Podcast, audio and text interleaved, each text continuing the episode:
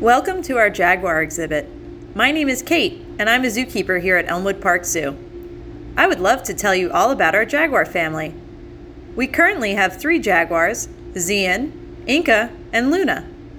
Zian is our male, and he's lighter in coloration with light green blue eyes. Inca is one of our females, and she is darker in color and also has a heart shaped spot on her back near the base of her tail.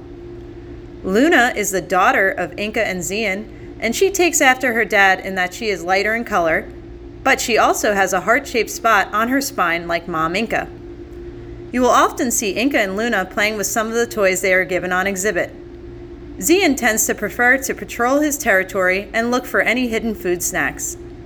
Jaguars are carnivores, and our family eats up to three pounds of meat each day.